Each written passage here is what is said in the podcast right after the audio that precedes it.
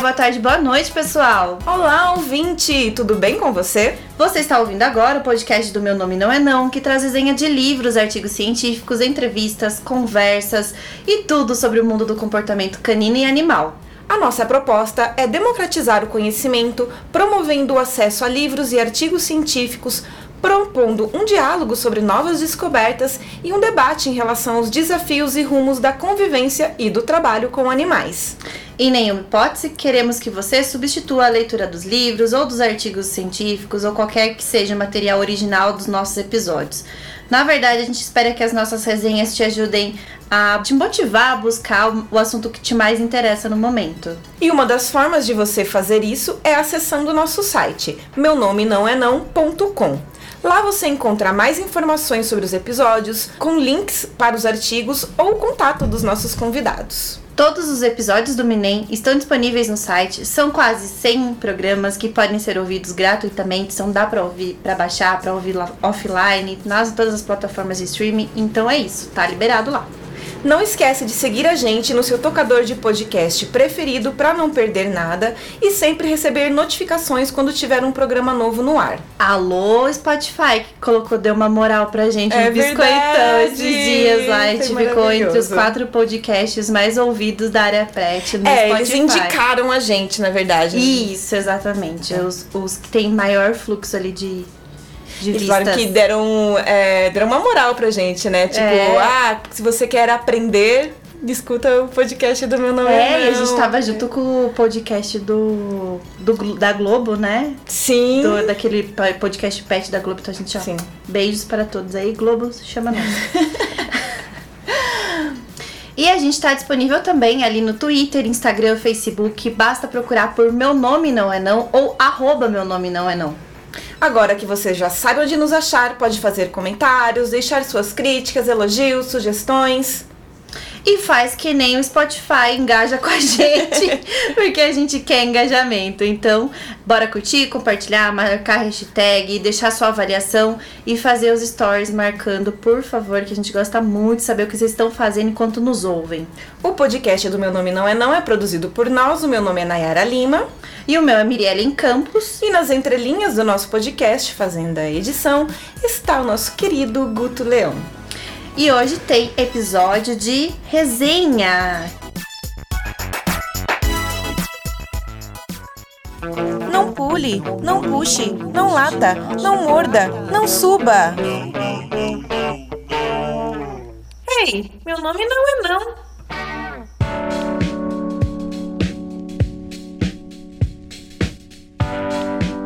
Que, que a gente vai fazer hoje, além de resenhar, Nayara? Finalmente a gente vai resenhar um livro. E é um livro muito especial, porque é de uma autora que a gente admira muito. que a gente ama muito, verdade. E nós estamos falando da Alexandra Oroitz e o livro é Seu Cachorro e Você, a história de uma conexão única. Mas para tudo, Mi, que antes da gente iniciar esse episódio, a gente precisa contar algumas coisas. Primeiro, que eu acho que vocês vão conseguir perceber que a gente tá gravando juntas E numa área externa, né? e numa área Mais externa. ampla. então vão ter barulhos de coisas, de cachorro bebendo água. Então, para captar a nossa voz, exatamente, cachorro andando, cachorro bebendo água. E melhor que isso, mais que isso, a gente tem uma pessoa que veio nos visitar, veio de muito longe para nos visitar e a gente está muito feliz com a presença dela aqui e vai aqui participar pela primeira vez. Temos uma convidada que vai participar como ouvinte, mas ao mesmo tempo comentarista, né, do episódio de hoje. Tem tudo pra estar especial, então, por favor, convidada barra obrigada a estar aqui. Quem é você? O que, que está fazendo em Piracicaba? Então, meninas, é, ah, eu sou a Bárbara, né, pra galera, pros ouvintes. Bárbara Bengotier, eu sou groomer e atualmente eu trabalho com um nicho bem específico que é o low stress dentro do banho tosa. É, eu também sou estudante de medicina veterinária, é, mas principalmente fã de vocês, né? Ah, Na verdade, é especial pra mim estar dividindo esse momento. Eu sou muito grata por vocês terem aparecido na minha vida como profissional e agora na minha vida como um todo, né? É, como parceiras, como amigas. Nossa, muito especial mesmo. E qual o seu arroba? Conta pra gente. Então, é, a minha empresa é Bem Pet Salão, tá? A nossa filial é em Floripa. E daí tem também a Bem Pet SP, que agora a gente também tá dentro do Quintal da Maia, aqui em São Paulo. Muito maravilhoso. Não, assim, tem tudo de maravilhoso, né? Tem a Bárbara, uma profissional incrível que tá se especializando cada vez mais numa área que é extremamente estética e concorrida, né? Então ela tá trazendo uma coisa que é o verdadeiro low stress, né? O banho verdadeiramente low stress. E também tem uma coisa maravilhosa, né? Que tá chegando mais perto da gente, né? Não vai ficar só lá em Floripa, agora vai ter aqui também. Sim, e a gente quer que essa ideia se espalhe pelo mundo, então de repente a gente já faz um convite aqui pra você, sem combinar, mas com certeza a Merielle vai querer Concordo. fazer um programa, né, Pra falar sobre low stress, falar sobre banho e tosa, falar que, que realmente se tem de informação que dá pra confiar sobre isso, porque eu acho que tem muitas pessoas que têm dúvidas sobre tosa. Ai, pode tosar, não pode tosar cachorro peludo, cachorro que tem pelo lá, o subpelo, posso, não posso. Ai, como que eu faço se o cachorro não. Como que funciona essa coisa de low stress? Então acho que vai ser um papo muito legal pro futuro aí, que, que inclusive é, tiveram perguntas, pedidos pra fazer sobre esse tema. É, e um a gente não pensou em outra pessoa a não ser você. Ai, é. nossa, não muito tem outra grata, pessoa. No Brasil grato. não tem outra pessoa pra falar sobre banho no stress, sobre comportamento na estética canina, sobre banho tosa, se a gente não trouxer você. Nossa, a minha é chorona e quer fazer eu chorar. Eu sou chorona mesmo, eu fico emocionada. Eu sou, Não, eu sou- eu como diz a Nayara, a gente é empolgada. É, muito. Então, meninas, e é, é um assunto sim que tem muita dúvida e tudo mais, né? O low stress também, né? Porque ainda tá chegando no mercado, as pessoas não entendem muito, né? Como unir aí a parte comportamental com estética. É, só que, é, além disso tudo, assim, é, é muito importante isso que tá acontecendo hoje aqui, essa troca. É, essa troca é que faz a gente conseguir pensar um pouco adiante. Tipo, não é só empolgada, é que a gente vira realmente uma bandeira, né? A Sim, gente é. é. uma bandeira do que a gente faz. Então tem a empolgação, mas a gente também toma muito, né? Pra, para as pessoas entenderem a gente. E E, a a gente gente, continua continua ali porque é uma bandeira, né? É verdade, é o, que, é o que a gente acredita e é o que faz parte da gente isso, né? A gente, a gente tem falado muito isso nos últimos tempos, né, Mi? Sobre o que faz a, gen- a, a nossa ética no trabalho tem a ver com a nossa ética do, do que a gente é, né? Porque Pessoal, é, como pessoa mesmo. Bom, a gente vai falar de cachorro hoje. é, e a gente, assim, vai jogar a Bárbara já no, na fogueira. No porque, covil. É, porque assim, ela não sabia que ela ia participar desse programa, ela não leu o livro, mas eu tenho certeza que escutando ao vivo o podcast, a resenha desse livro, você vai amar, porque esse livro é maravilhoso, simplesmente. Gente, eu vim só pra beber, viu? Mas aqui a gente faz assim, a gente tira leite de pedra, né? Então vamos fazer de um, de um encontro de bredinhas um podcast. Como diz o Casimiro, o conteúdo a gente espreme que nem uma laranja. Olha que coisa maravilhosa. Poético, nossa, bem poético. Então, Casimiro, nós estamos aqui espremendo a Bárbara como um conteúdo para ser usado no nosso podcast. É, então, vamos aí pra resenha. O livro, né, eu acho que vocês estão bem ansiosos porque Alexandra Uruit e uma resenha de livro que faz tempo que a gente não faz aqui. O título original é o Our Dogs, Ourselves, The Stories of Singular Bond e foi publicado em 2019 pela editora Bestseller. E a versão brasileira é uma tradução da Isabela Sampaio do ano de 2021, da editora Bestseller também. E a gente tem 13 capítulos ao todo nesse livro. Nós vamos dividir esse livro em.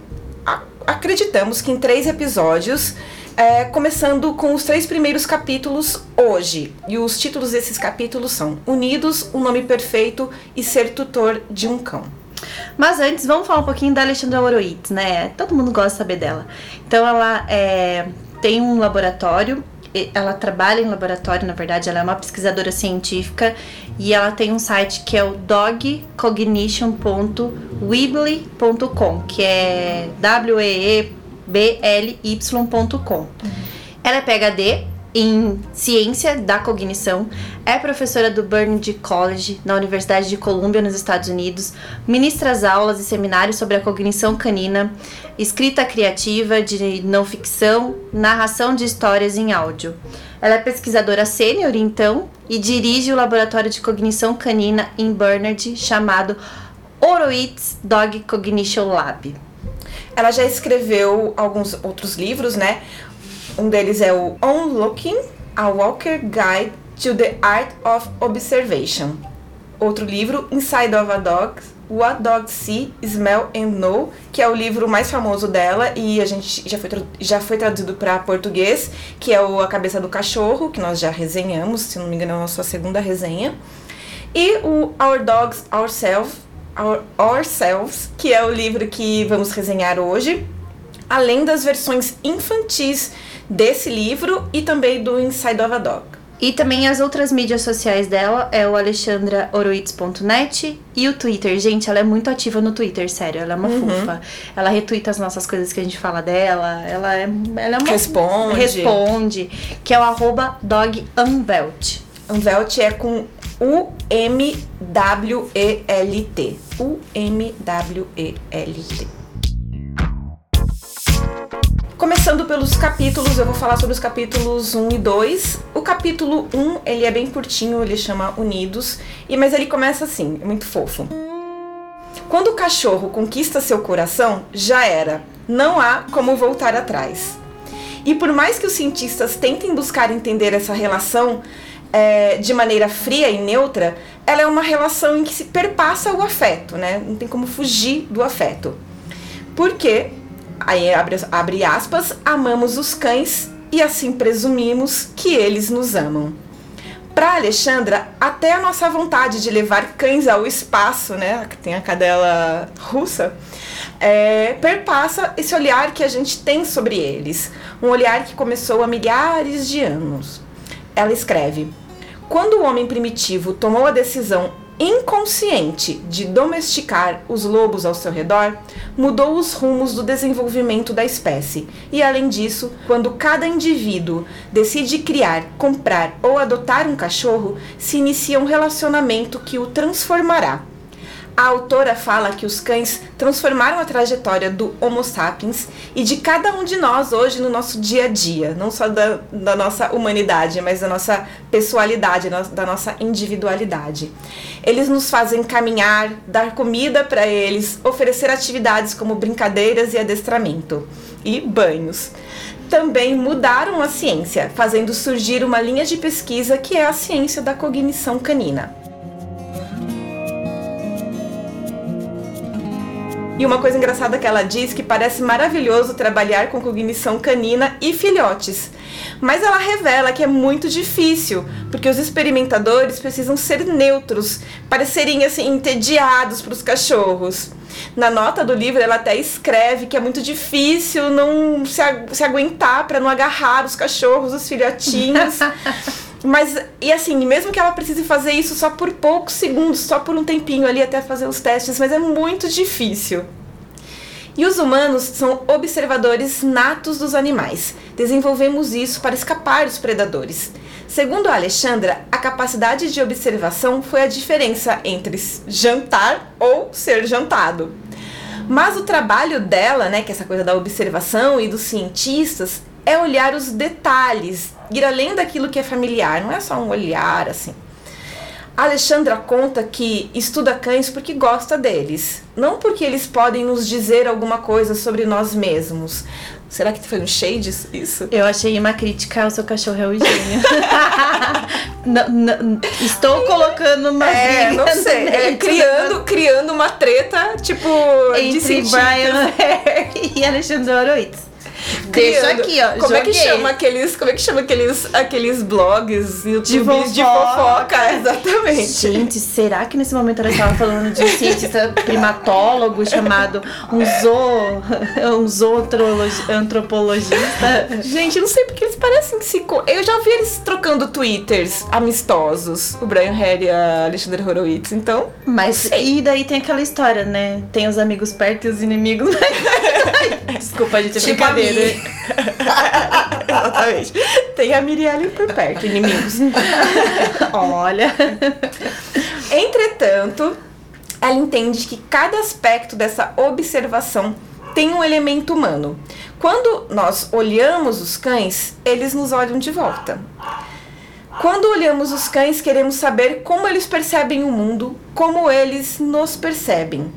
E estudando cães, recebendo eles, os seus tutores no laboratório, a autora percebe que o lugar dos cães na nossa sociedade é repleto de contradições.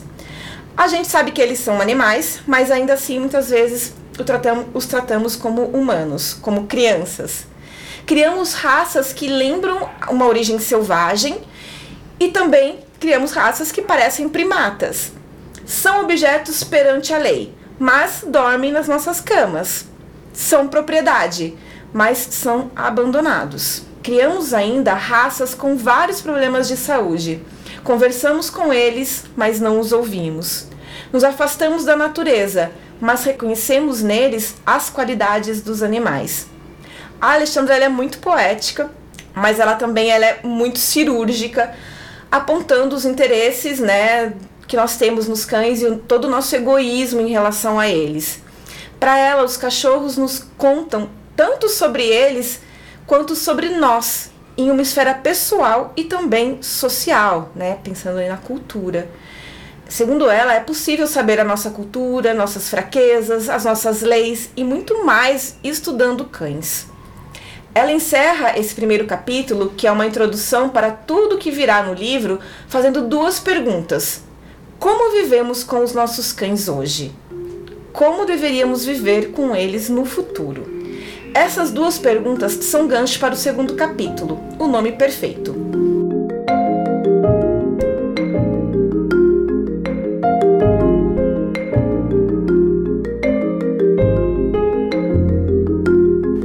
E esse livro ele é tão maravilhoso que é, eu queria contar a história da introdução dele, desse capítulo, na verdade. Mas eu vou me conter e perguntar para Miriellen, para Miriellen e para Bárbara.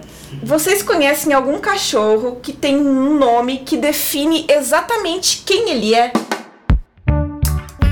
Eu tenho alguns cães que, por exemplo, assim, tem um que chamava Flash. Flecha. que o bichinho era muito rápido. então definia bem o perfilzinho dele, né? Do que a gente entende o que é uma flecha. Né? Uma, uma coisa rápida. Costuma ser muito comum, tipo, chamar de pretinho, pretinha, o cachorro quando é da cor preta. Isso é bem Sim. comum e é uma característica que não define. né? Humana É. também. É, define assim, a gente, né? Mas tem, tem outras. Então, eu levei bastante tempo, tá? Na verdade, eu sempre fiz também essa análise. Tinha muito mais a ver com o tutor do que com o perfil do dog. Porém, é, há pouco tempo atrás, é, eu fui na casa de uma amiga que tem uma creche e ela, é, não é que ela adotou, ela foi adotada pelo Jumper. E ele pulou, tipo assim, o muro do, é, desse tamanho, tipo, dois metros de altura, entrou pra dentro e decidiu que ia morar ali. E ele Ficou. fez, ficou mesmo, podia. Ficou jumper. e ficou jumper. Então eu disse, Incrível. nossa, é realmente. Eu acredito que sim. Tem vários cães que a gente já vê que ele tem, realmente tem aquela carinha Sim, de ser. sim. Não só por so- pelas, pelas suas características físicas, Sim. mas pela sua personalidade. Personalidade, isso né, é o pela mais sua legal. individualidade. Eu brinco muito com as pessoas é, na escolha do nome. Eu digo assim, olha, cuida do nome que você vai escolher. Não, as pessoas, às vezes, o cachorro já tem um perfil agitado. Daí foi lá, vai lá e coloca o nome. Pimenta. Todo mundo vai saber o que, que é um Né? cachorro. Eu digo, gente. Nossa, eu tô o lembrando bullying já agora. começa. Eu tô lembrando nome. de uma amiga que ela tem Spitz, ela colocou a cachorrinha dela de Pepper. Só que ela tem uma outra Spitz. E as duas são completamente diferentes. A Pepper, ela realmente é uma Terrível. Pepper. É uma pimentinha. É, eu tenho uma cachorra, mas essa daí é por, é por, por estética, que é uma cliente que chama Ursa. E ela realmente lembra uma ursinha. Ela é toda fofinha, pelo bem, pelo bem, bem estopinha, mas ele fica esvoaçante assim, então ela realmente parece uma, uma ursinha. A Alexandra conta que o cachorro dela, o Finnegan, que infelizmente morreu recentemente, ela postou no Twitter, é em referência a um filme. Mas ele também é chamado de Sweet, que é docinho, Mr. Wet Nose, que é Senhor Focinho Molhado, entre vários outros apelidos ali que ela coloca no livro. Além de um nome mais simples que a gente tá acostumado aqui em São Paulo, que é reduzir para a primeira sílaba, né? Fim. Na, mi, ba. E em casa eu tenho o Todinho, que virou. Ele foi batizado como Todinho, daí ele virou Todd, e agora ele é chamado de Totó. E as pessoas às vezes chamam. Mas eu prefiro da bebê. É, Ai, eu já, já deu spoiler. e as pessoas acham que eu falo Totó, as pessoas acham que eu tô falando Thor na rua. Não, é Totó mesmo. E a Belinha, como a me, me, me diz, na verdade, ela foi adotada já chamada de Belinha, né? Chamavam ela de Belinha, acabou de olhar aqui que eu falei o nome dela. Mas eu transformei em Bebê. E os seus apelidos, Mi? Poxa vida, lá em casa nós Tem somos. muitos. Estamos, somos de seis, né? Então tem entre felinos e caninos. E tem o Johnny Cash, que ele virou Oninho. Nossa, Oninho. Johnny. Como, como o Johnny Cash virou Oninho. pra Oninho? Oninho. Aí tem a Mia, que virou MA. MA! Ela vem. Ela uma vem. fofa. Na verdade, nós somos em sete, porque tem a nossa host, que é a Matilde, que já tá com a gente já faz mais de oito meses.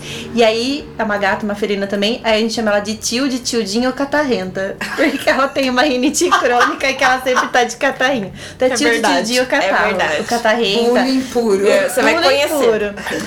Aí a gente tem o quê? Nutella, que é chamada de Serena. Por quê? Porque todo mundo em casa é com S. Ela veio como com N? Não vai ser com N. vai chamar Serena Nutella. Mas ela também é chamada de Nuri.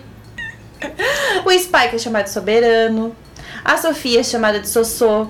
A Sassá, a Satira é chamada de Sassá ou de Tirica. O que, que tem a ver Sassá com Tirica? Satira Tirica, tem tudo Tira, a ver. tirica, Tiriquinha. Tiriquinha é ótimo. ó. Tiriquinha, vem aqui. É uma fofa. E você... E tem mais? Tem...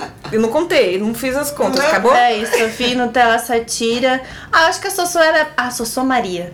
Meu Sossô Deus Maria do quando a Mas é gente- porque, porque, né, primeiro dar um- que não é Sossô, é Sofia. É, Sofia. Aí a gente chama. Sossô Maria dela, tipo, ela tem que, tipo assim, ó. Entendeu? Aquele momento em que ela olha e fala assim: Ah, comida, tô indo, entendeu? Então, gente. E lá na sua casa. Eu, não é só em casa, né? Na pet também. Ah, então, tipo é. assim. Agora eu acabei de me enterrar, porque eu vou contar o nosso segredo. Todos Tem apelido. têm apelido. E normalmente é fazendo algum bullying. Ainda bem que eles não reconhecem, É tipo assim, né? Não, não, não entende português. nada. É o, pior, tipo- o pior é o tutor, né? Leva, sei lá, o Thor. Chega lá, o Thor é conhecido como, sei lá. Bolinho. O Thor é conhecido. Aí, Aí, quem é Thor? Aí na rua, o Thor escuta bolinho e vai até a pessoa. e o dono fica, nossa, né? Que engraçado, meu cachorro atendeu como bolinho. Mas ninguém É o sabe que lá no pet. Muito. A Segredos gente no começo sendo foi, revelados. É, no começo foi muita treta, mas não adianta, rola. Não, sempre tem um apelidinho. É em casa, o Dom chama gordo. Daí eu tenho um cachorro que se chama gordo. Então eu não Nossa, posso é uma mais chamar. Daí chama gordo, vem os dois. Gente, entendeu? os cachorros realmente eles aguentam cada coisa. Cada coisa, tipo, é uma confusão mental que a gente, faz, sim. né? Isso quando a gente não confundia um ou outro, né? Aqui eu vi chamando a gata pelo nome da Belinha, a Belinha chamando pelo nome da gata, que é a Fátima Bernardes, o nome da gata. A Fátima tem- Irresponsabilidade da, da tutora, né? da família. Bom, vamos voltar, gente. A Alexandra diz que nós hum- humanos adoramos nomear tudo, incluindo os animais. Mal uma nova espécie é descoberta, ou mesmo uma variação dela, já recebe um nome. Muitas vezes é o nome do descobridor, né? Mas também tem nomes que remetem ao que eles parecem. Tem até um fungo, segundo a Alexandra, que chama Espongiforma Square Pants, que é simplesmente esponja calça quadrada. Tem muitos nomes científicos Gente, loucos. loucos. Muito. Se eu fosse uma cientista, claramente colocar é uma, uma referência de bem nerd, bem Não, é. Harry Potter. Não, eu ia colocar uma referência tipo bem Piracicaba, sabe? Tamanha, Queráceos, Filipênios familiares. Existe uma coisa Não me deixem descobrir nenhuma espécie. Pelo bem da ciência. Deus do céu. Ai, gente, é ó. Bom, os nomes têm como propósito, né, como propósito, nos fazer enxergar, enxergar os animais, mas na maioria das vezes fazemos isso de maneira superficial. A Alexandra se diz entusiasta dos nomes, mesmo que na ciência os nomes não sejam muito bem aprovados. A ciência estuda os animais como representantes da espécie e não indivíduos. Nomear é personalizar. Mas na ciência se fala dos animais diferentes com marcações. O que tem uma pena tal, a cor tal, nananã. E daí ela escreve: Jane Goodall, contrária à prática acadêmica aprovada, nomeou os chimpanzés que observava e os nomes são fabulosos. E eu fiquei curiosa para conhecer isso. Mas ela fez isso, segundo a, a, a Alexandra, automaticamente. Ela não imaginava que era para numerar, que precisava fazer isso na ciência. Mas desde então, a área da etologia passou a considerar as personalidades dos chimpanzés, dos porcos e dos gatos. E o Pavlov é, também nomeou seu cachorro, que foi fruto de várias experiências aí. Ele se chamava Druzok, que significa amiguinho. Fofo, né? Mas, tristemente, o Druzok passou por muitos testes, sem anestesia, inclusive, e morreu doente como resultado de um desses procedimentos. A, a área científica tem um passado horrível em relação aos animais, a gente sabe. Ainda hoje é triste, mas existem muito mais regras, ainda bem. E antigamente era tudo livre. E a partir de agora vocês vão saber o horário que nós estamos gravando. A Alexandra diz que em laboratórios muitas vezes os animais ganham nomes fora dos documentos. Como, como a Bárbara acabou de nos contar que os pet shops também. Isso também acontece com cães que vivem a vida toda em laboratório como cobaias. Mas o laboratório da Alexandra é diferente. Os cães têm casas, tutores e nomes pelos quais são chamados dentro do centro de cognição. Vão para os laboratórios apenas para fazer as experiências, eles não moram lá. Aos seis meses, crianças percebem seus nomes em relação às falas dos adultos, mesmo ainda em fase pré-verbal. Não há, muita não há muitas dúvidas se os cães também são capazes de atender, identificar que falamos com eles por seus nomes. Em nota, a Alexandra cita que é um estudo que aponta um aumento de 258 litros de leite entre as vacas que tinham um nome. Isso é incrível. Hoje, em várias pesquisas sobre cognição, os nomes estão lá. Pipa, Zip, Ozzy, Aslan, um alfabeto completo, diz Alexandra. Uma das primeiras coisas que fazemos quando um cachorro chega em casa é dar um nome. Então Alexandra diz que quando você leva um filhote para casa e precisa levá-lo para aprender a passear, socializar, você viverá uma infalível experiência de atração pessoal. Ela escreve: levar um filhotinho para passear é o equivalente social a desfilar com uma bandeja de brownies quentinhos em uma placa com os dizeres: Por favor, me ajude, eu fiz deliciosos brownies além da conta. Eu achei essa imagem maravilhosa, porque é bem assim mesmo passear com filhotes. E uma das primeiras coisas que as pessoas perguntam ao te abordar com um filhote é, ou mesmo quando sem é filhote, né? Qual é o nome dele? Depois é que vem perguntas como idade, raça, sexo, etc. Assim a gente acaba conhecendo mais o cachorro que a pessoa, quem nunca, né? Sabe mais. conhece o nome da- do cachorro, mas não conhece o nome do tutor. Não, imagina eu na pet, às vezes o, o cachorro tem nome muito ah, é, de pessoa. Ah, tipo, eu tenho lá o Arthur. Ai, boa noite, seu Arthur. E, Não, eu vou. e é o nome do cachorro. Exatamente eu, eu vou contar essa história pro resto da minha vida. Que eu tinha um cliente que chamava Abílio e o pai dele chamava Galaor. O tutor dele chamava Gala- Galaor. E eu falava Galaor pro Abílio e Abílio pro Galaor constantemente. A ponto de ele me falar me perguntar se eu queria que colocasse uma bandana com o nome do cachorro dele. Eu fiquei. Oi, pode ajudar. Eu ficava pensando isso, pode me ajudar. Faço direto. E ela diz que é uma coisa cultural. Segundo a Alexandra, tem uma comunidade em Benin, essa história é maravilhosa, um país lá da África Ocidental, que se comunica com os vizinhos a partir do nome dos cachorros. Eles dão nomes de ditados, ditados ali da, da região, para os cães, para mandar umas indiretas ali para os vizinhos. E os vizinhos, eles percebem essa indireta e eles adotam cachorros para servirem de resposta. Eu amei. Então você imagina como é o nome dos cachorros. Imagina se pegar isso no Brasil. Quanto Não jogue o lixo sair? na rua. Cuide da sua vida. Gente, nós ia resolver dois problemas numa tacada só. Sim, e a Alexandra mesmo fala, né? Que é- ela, ela cita uns exemplos que ela poderia dar pros vizinhos de Manhattan dela. E é assim, é maravilhoso. Tem que ler o livro pra quem quiser saber. Que pra quem não sabe, Manhattan é um, é um bairro de Nova York meio. Né, meio narizinho assim, pinadinho e tal, as pessoas. então dá Burguês. burguês, dá pra dar várias indiretas. E na época que ela escreveu o livro, lá nos Estados Unidos, os nomes mais populares de cachorro eram Max e Bela. Aqui no Brasil, eu nem sei quantas, quantos Thor, Bela e Mel eu conheço. E as variações dele, porque tem a Mel e tem a Melissa e tem a Melzinha. Tem a Tem a Bela. Mora também, que é muito comum, a Mora. Nina. Nina, Nina é muito comum também. Nina, eu acho que eu tenho uns três clientes Nina agora, nesse momento. Não existem grandes estudos sobre os melhores nomes. Alguns dizem que é bom ser um nome curto.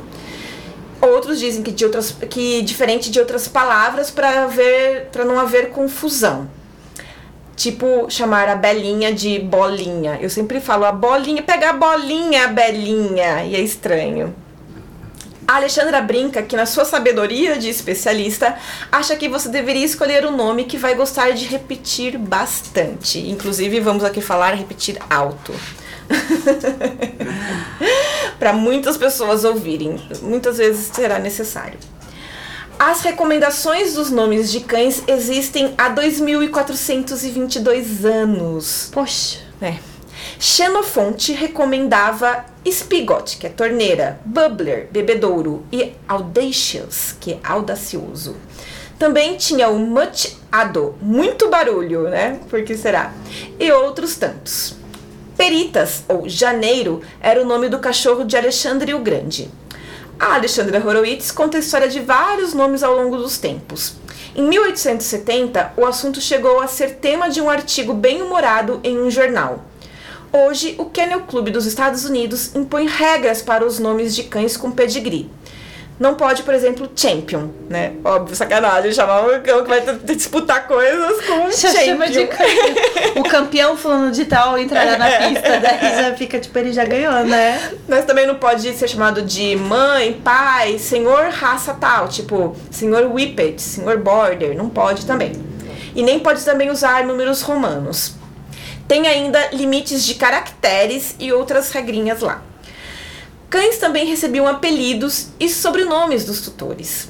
Um projeto de pet cemitério que começou em 1896, nas lápides tinha referências de nome da família, daí tinha palavras como papai, mamãe e do animal estar ali com Deus. Então já revela aí uma mudança lá por 1890 do status dos cães na nossa sociedade.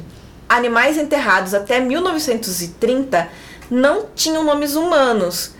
Eram mais Brownie, Pip, e muitas vezes também eles eram nomes que não identificavam muito o gênero, né? Principalmente nos Estados Unidos, nomes ingleses, né? Não identificam tanto o gênero quanto no Brasil, né? Que nossas palavras já são é, com gênero. E mas foi depois da Segunda Guerra Mundial que os nomes de pessoas acabaram se tornando nomes de cachorros também.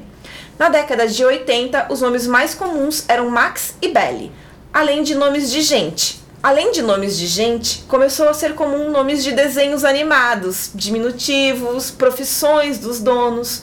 A Alexandra também fez a sua própria pesquisa informal. Ela percebeu que há muitos nomes, nomes espirituosos que refletiam um pouco da personalidade do cachorro. Muito também comum a, a relação com a cor da pelagem, o tipo da pelagem também, tipo estopinha, né? Assim, ela percebeu que se escolhe o nome do cachorro, às vezes até mais, com mais até dedicação do que o nome de um bebê humano. Muitas vezes a família já tem, né? Tipo, ah, eu queria ter um filho chamado, uma filha chamada Mariana. Daí nasce e já chama Mariana. Mas normalmente os cães a gente costuma tentar investigar um pouco mais como é que vai funcionar isso, né? Há muitos cães também que homenageiam famosos, antigos cães da casa, sucessos esportivos, personagens de livros, frutas.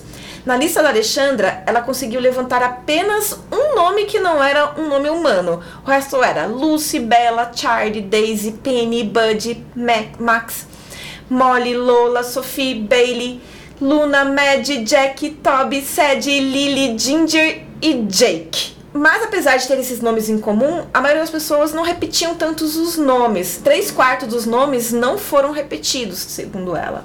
E daí ela escreve: é como se, assim que um cachorro entra em nossa vida, começássemos um relacionamento entregando a ele pedaços muito bem selecionados de nós mesmos.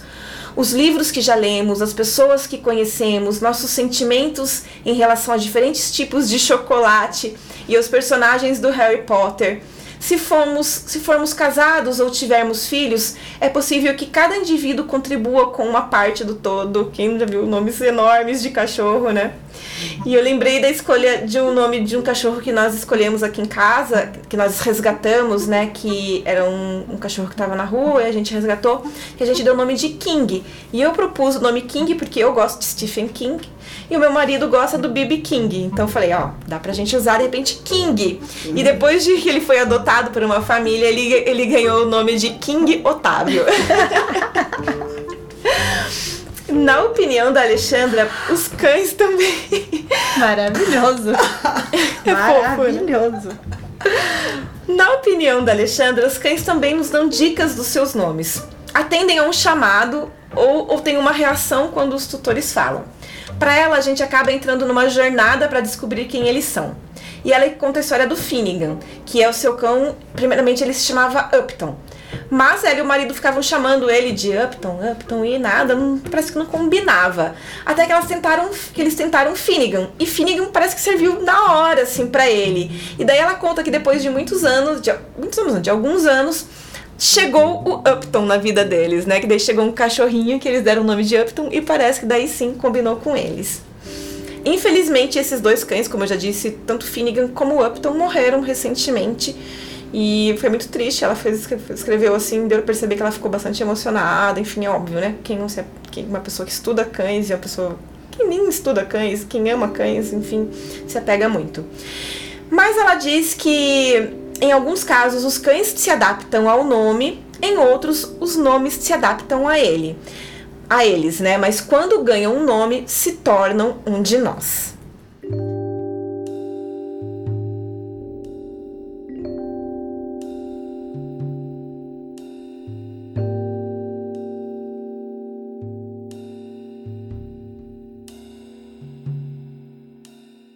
Nossa, bem, ela é, ela é extremamente poética, né? Gosto Sim. muito de ler Alexandre Oruiz por conta disso. Ela é muito poética.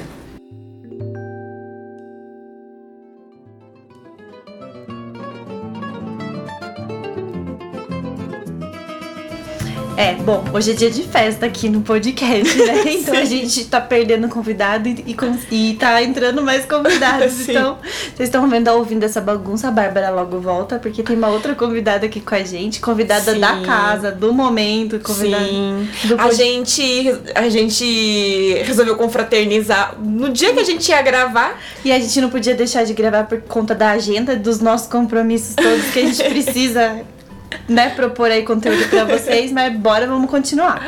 Daí no fim, é, a Bárbara volta pra dar um tchau pra vocês e também a nossa outra pessoa que está aqui para confraternizar com a gente, que vocês vão saber só no final. Só quem escutar o podcast até o fim saberá. Exato.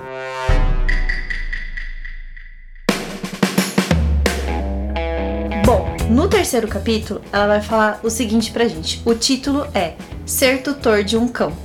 Então, nesse capítulo, a autora ela vai falando ali sobre assuntos bem profundos da perspectiva do nosso cão.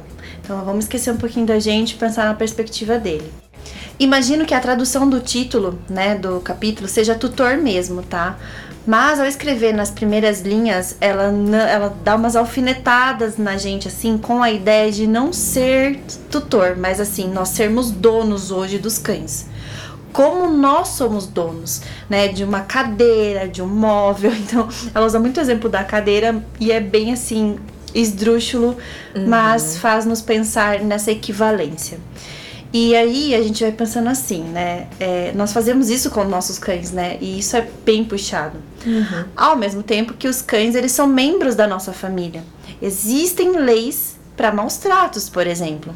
Nós encontramos aí nesse capítulo uma perspectiva de que nos leva a pensar assim nessa dicotomia, né? Uma coisa que, que é, essa ambiguidade entre um mesmo ser, entre nomear e existir com esse ser no ambiente mediante as leis de proteção animal, e também existem as leis aí que justificam ferir esses animais, né?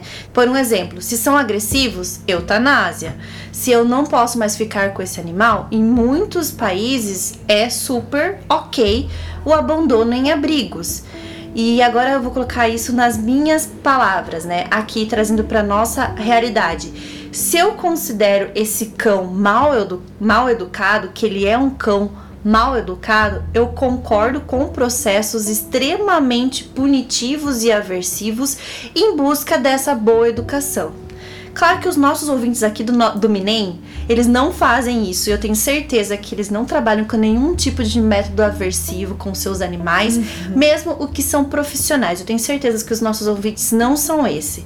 Porém, a gente sabe que isso existe. Em processos aí de divórcio, ainda é muito comum o, ser, o cão ser comparado uh, como uma parte da mobília ou uma parte aí dos bens do casal na partilha, né? Você fica com micro-ondas, eu fico com o cachorro, você fica com o gato, eu fico com o carro.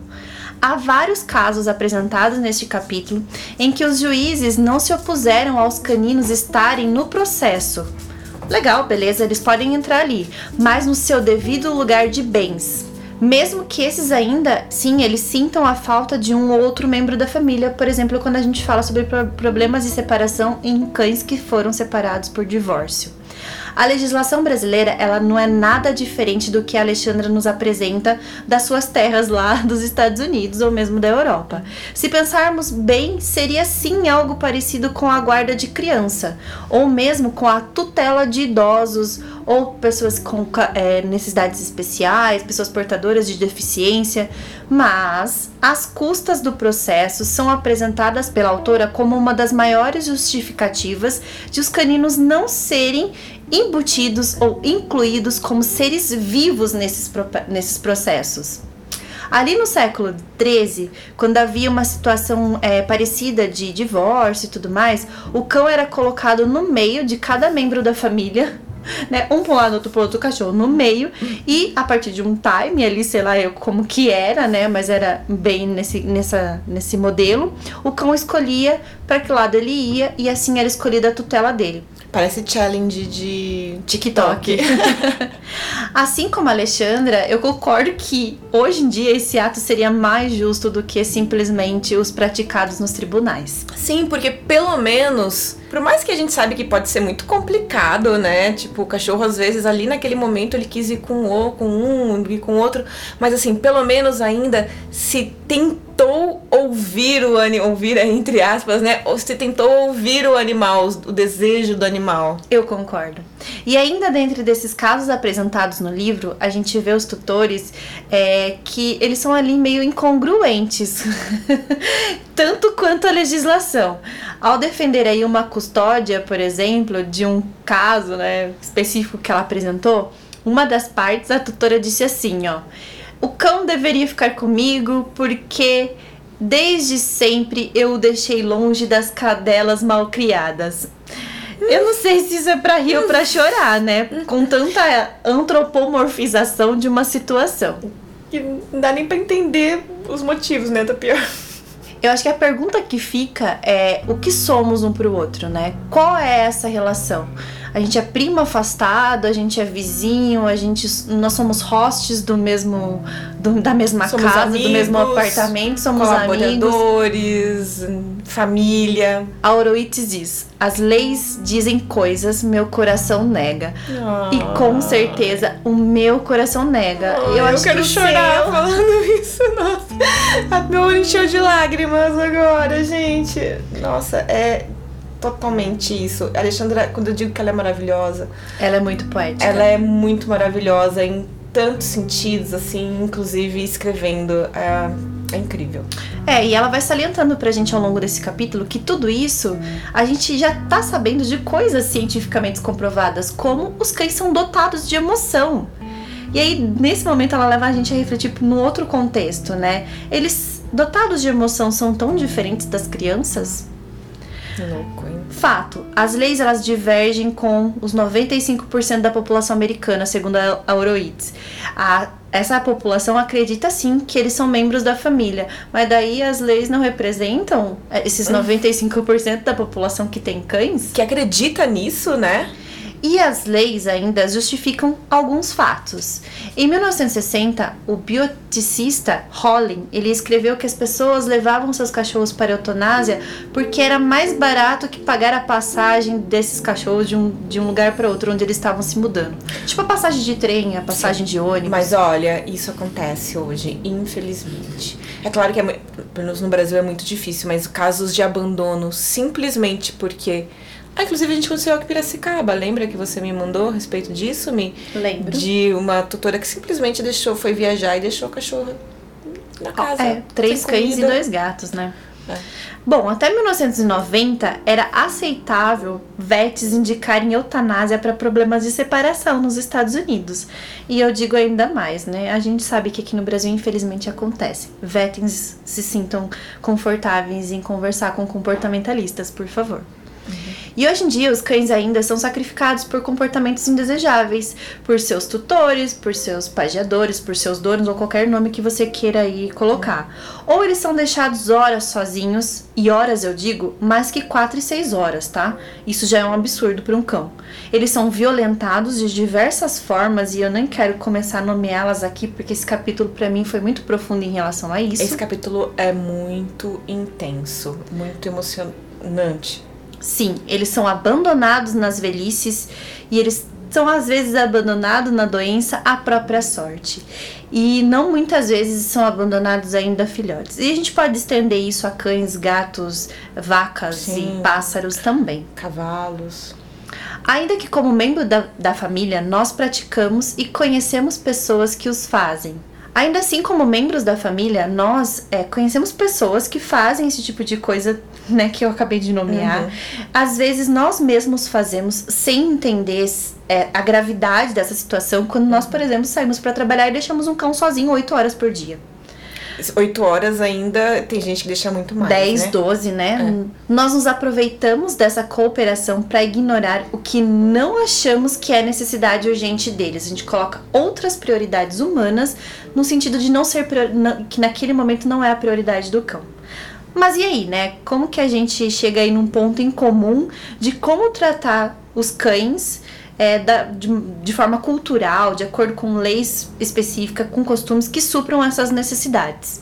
De acordo com Oroides, é, muito se começa a explicar ali no passado, de como a gente via os cães, por exemplo, no trabalho, que eles estavam ali para nos servir.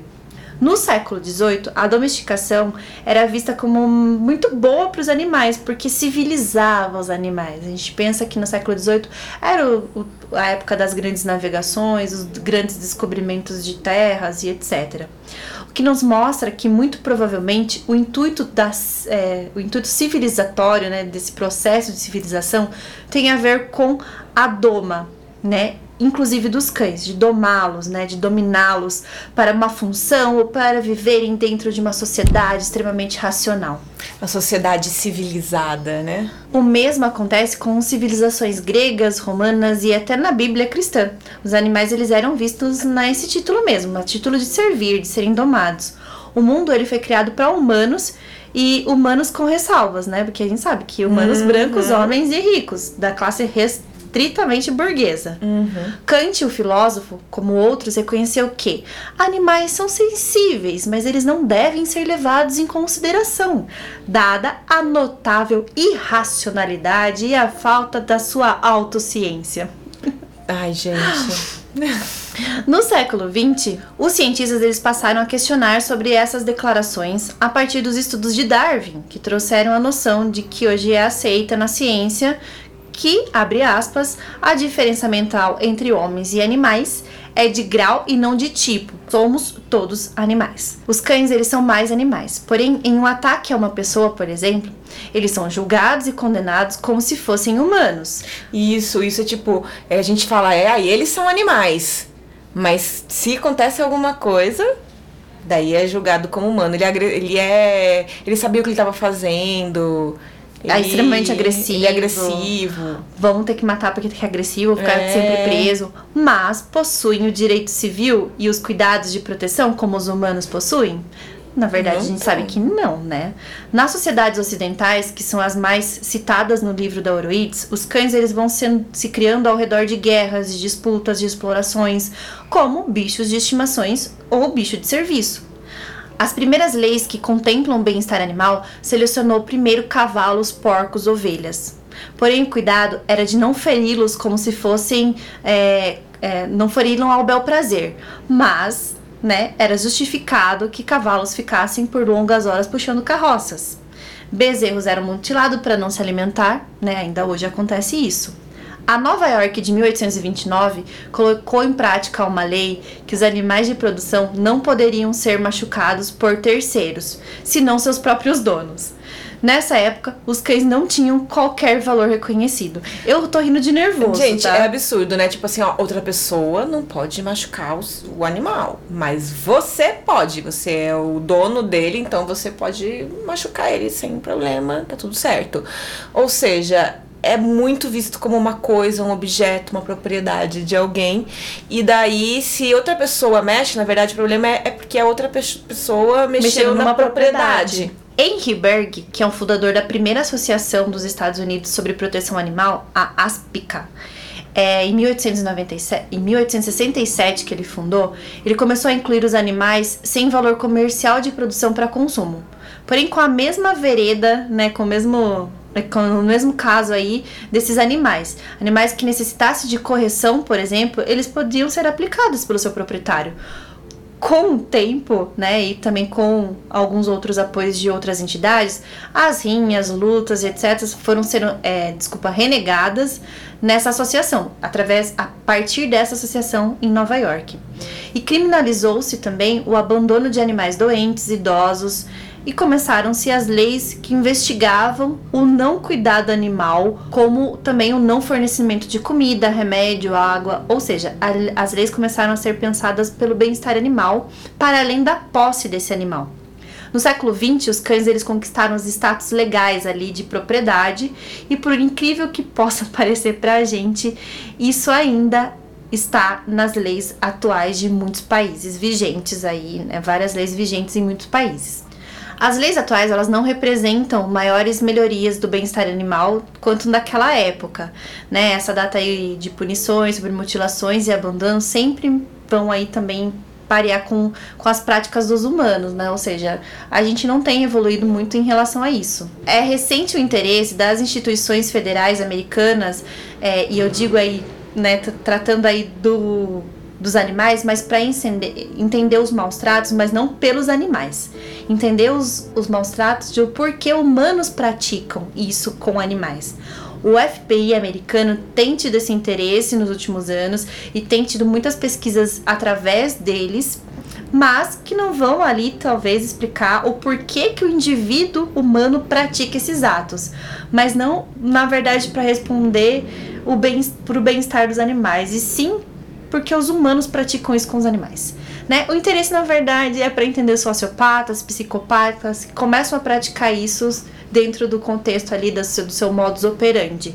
A gente aqui, eu propriamente dita, gosto um pouquinho de true crime além da conta das outras pessoas, né? Eu escuto um podcast de crime dormindo, entendeu? Pra dormir, pra me acalmar. Então, pra relaxar e dormir. É, e existe várias pesquisas que psicopatas e sociopatas começam a praticar com indivíduos mais indefesos e depois começam a treinar os seus modos operantes e depois praticam com pessoas, né? A gente tem inúmeros casos desses. Estudiosos da lei como David Frave, eles dizem que na lei os cães são ou propriedades envolvidas ou são pessoas. Então, assim, qual característica que o cão entra? Se é. ele é propriedade ou se ele é pessoa, só existe essa opção, ou existe dentro de um crime, né? Ou alguma coisa é feita com uma pessoa, ou é feita com a propriedade de uma pessoa. Não existe, tipo, mas e a família? Ah, se é a família, se é o filho, é uma pessoa. Se é o cão, ah, daí o cão é uma propriedade, mas o cão também é uma família. Exato. Nós vemos isso no reflexo da, do nosso dia a dia e quando a gente vai viajar, por exemplo. A gente vai viajar de carro, de ônibus, etc cada hora que você coloca um animal dentro de um trajeto, ele tem que se comportar de uma forma diferente. No carro, ele pode ter cinto de segurança, no lado do, do motorista, por exemplo. Mas no ônibus, ele tem que ir na caixa de transporte. No avião, ele não pode ir na cabine. Então, assim, qual que né, sim, seria sim. o reconhecimento do local desse animal? Comentar sobre o transporte aéreo é uma coisa que a gente fica um pouco chocado, né? No Brasil a gente teve vários incidentes de uma cadelinha, uhum. por exemplo, que ficou sumida por meses em São Paulo. Né? A gente teve um Golden que foi morto num translado de um avião do Rio Grande do Sul para São Paulo. Então, assim, a gente tem a questão dos cães, eles estão dentro de um transporte, eles não podem tal tamanho, eles não podem emitir tal cheiro, eles não podem fazer tal coisa, eles têm que fazer tal quarentena, eles não podem latir. Mas daí eles não podem ser cão dentro do ônibus? É. E é engraçado porque assim, se um bebê dentro de um avião começa a chorar, o que acontece? Tipo, não pode crianças e, e bebês num avião porque eles choram.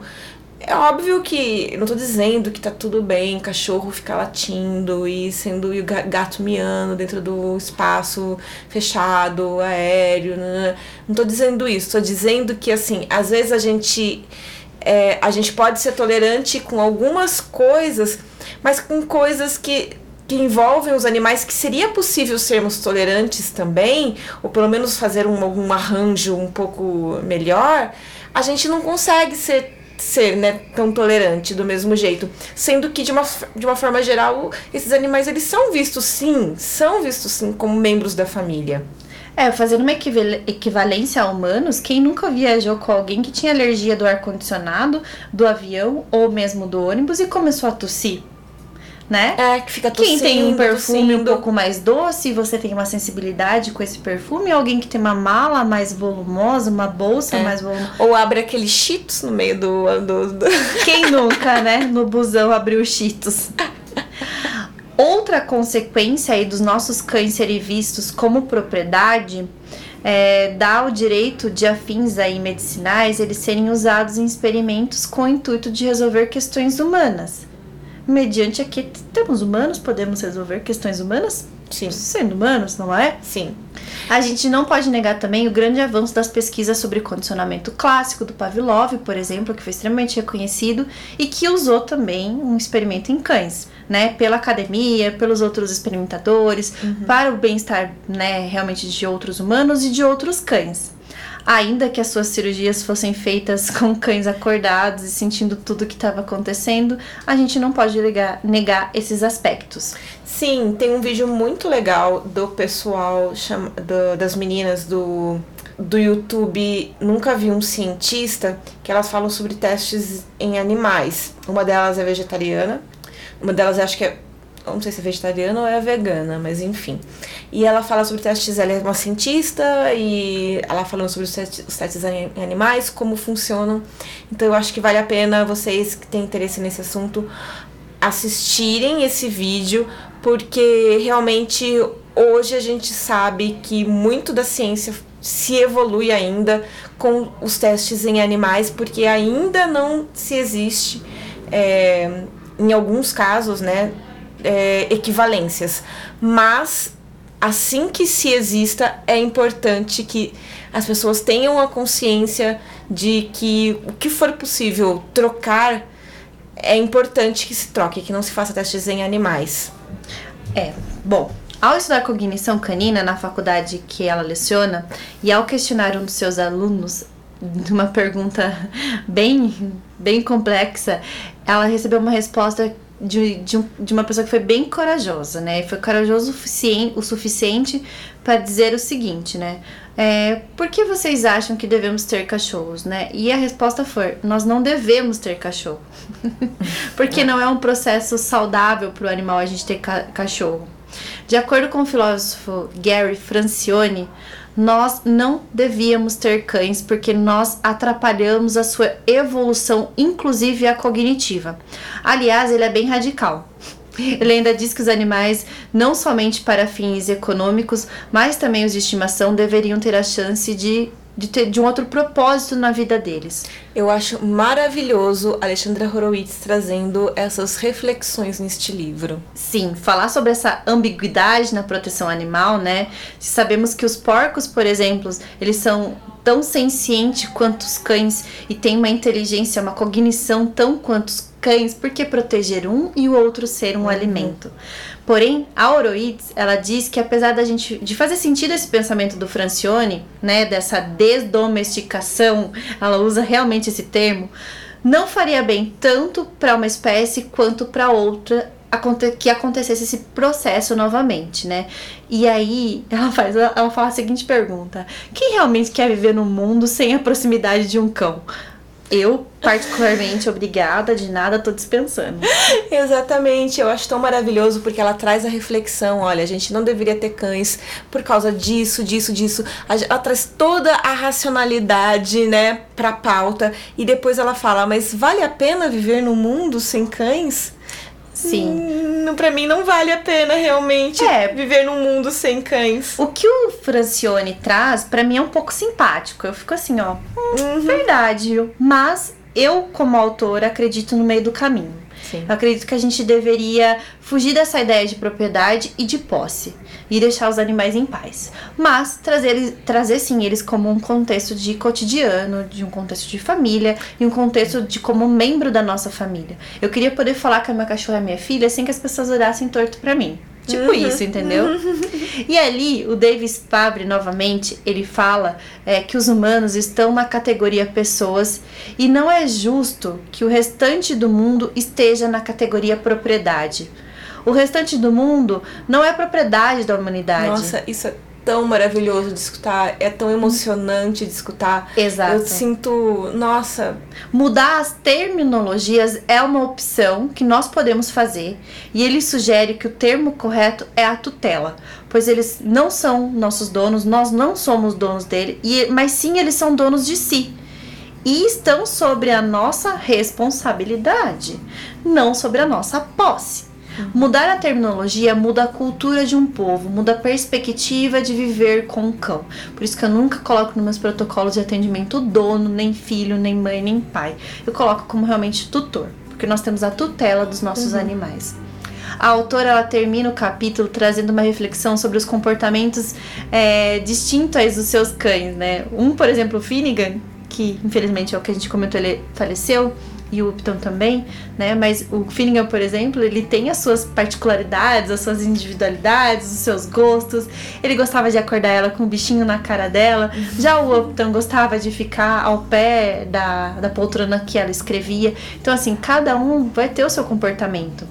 Comportamento esse que põe, que podem aí destoar da aceitação humana, por exemplo, né? Como a promiscuidade sexual, fuçar o lixo, inquietação olfatória, hostilidade com estranhos, né? Com essas ideias em mente, a gente tem uma noção de bem-estar dessa espécie. E também a gente tem a noção de que ela não pode ser medida pela nossa espécie, ou por outras espécies, ou por leis que representem outras espécies, que busquem aí respeitar outras espécies. A gente precisa do contrário disso, de leis que busquem respeitar e fiscalizar a qualidade de vida canina e felina e ovina.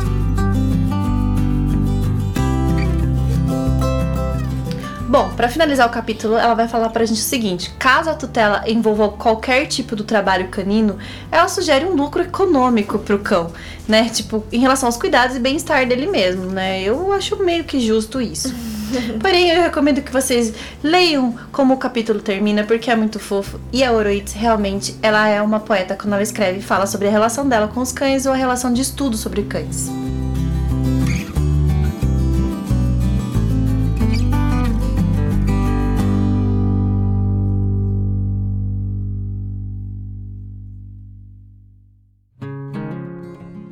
E chegamos ao final desse primeiro episódio sobre o livro Seu Cachorro e Você.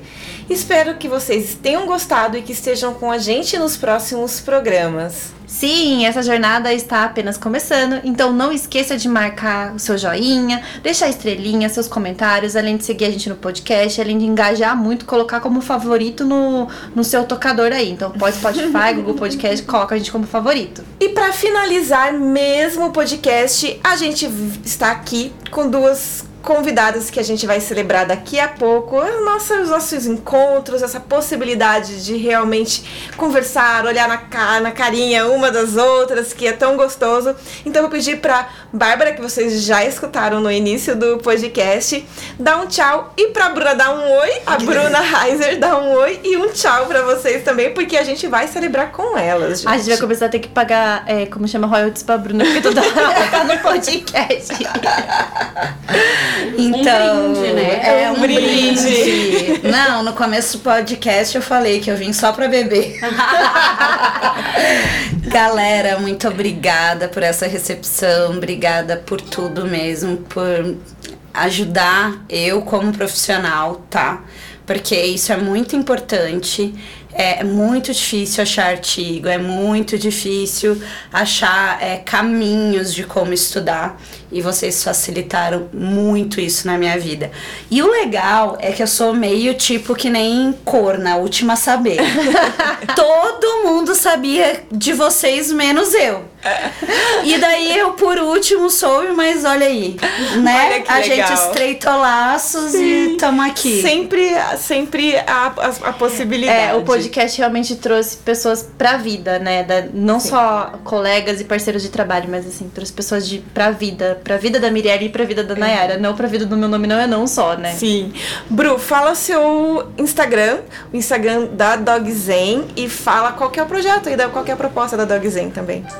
Primeiro eu ia falar que essa amizade vale milhões, né? Nossa, Tanto da Bárbara quanto a nossa, né? Música da Ariana Grande. Exatamente, uma amizade de milhões, um podcast de milhões, assim, tão facilmente disponibilizado, né, gente? Pelo amor de Deus, maravilha. E eu, pra quem não me conhece, né, me siga lá nas redes sociais, brunaheiser.dogzen. E a Escola Dogzen aí tá com um projeto pra profissionais, quem tá começando na área, quem já tá há um tempo também.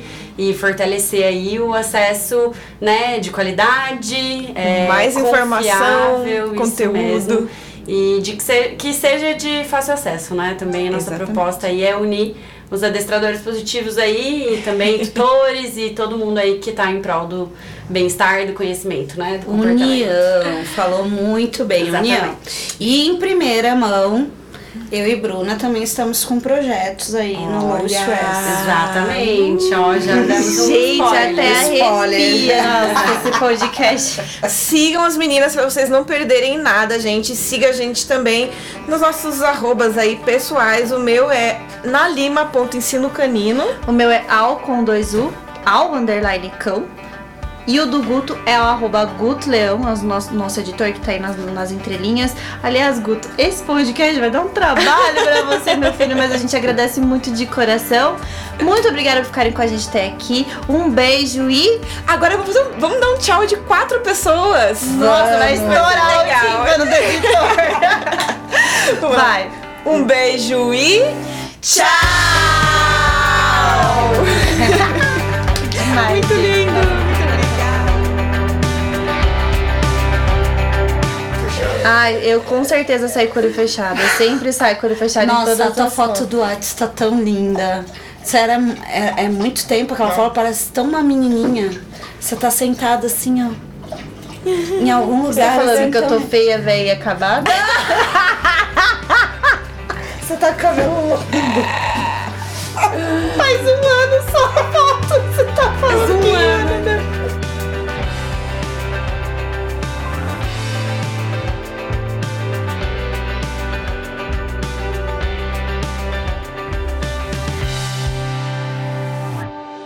Ela fala sobre os animais que eram vistos nesse intuito para servir.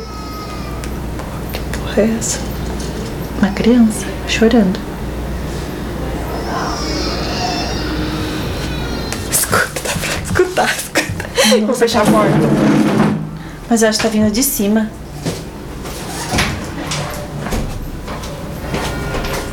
É, entra o sino. Hoje tá assim, ó. Hoje tá uma maravilha.